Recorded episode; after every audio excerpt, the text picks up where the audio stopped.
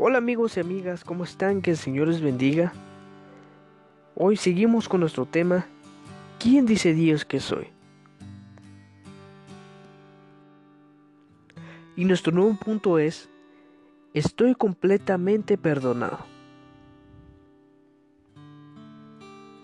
En Salmo capítulo 103 y versículos 12 nos dice, cuanto está al oriente del occidente, Él ha quitado de nosotros nuestras rebeliones.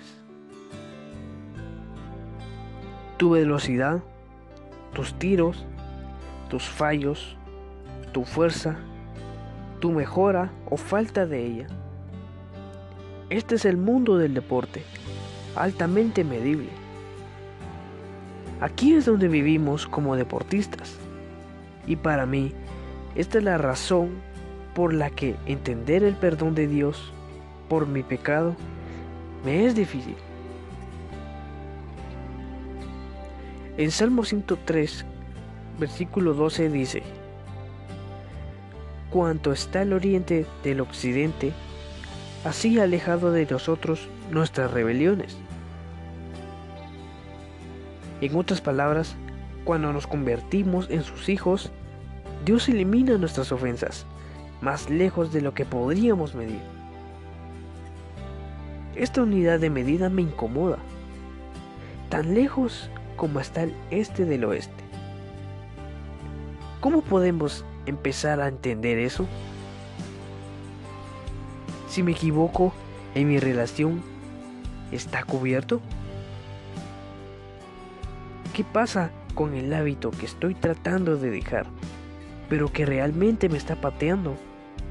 ¿O qué pasa si pierdo los estribos en el juego por millonésima vez? La distancia inconmensurable se usa aquí como una metáfora del amor y de la misericordia inconmensurables de Dios. Su perdón no puede ser medido, confinado o limitado por nuestros formatos humanos. Él ha echado tus errores, sí, incluso los más repugnantes, tan lejos como el este está del oeste. Te los quitan. No son ustedes porque han sido completamente perdonados. A este versículo le sigue una declaración que el Padre muestra compasión por sus hijos.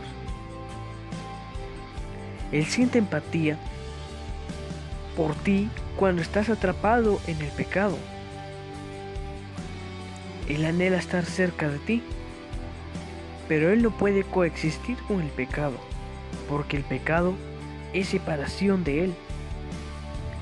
En lugar de alejarte, Dios quita tu pecado para que puedas acercarte a Él. Estimado atleta, escucha esto. Tú no eres la suma de tus pecados y de tus errores pasados, pues tú estás completamente perdonado. El amor y la misericordia de Dios hacia ti son inconmensurables. Sí, Él realmente puede perdonar eso que pensaste que era demasiado malo para llevárselo, lo que te causó vergüenza y malestar estomacal.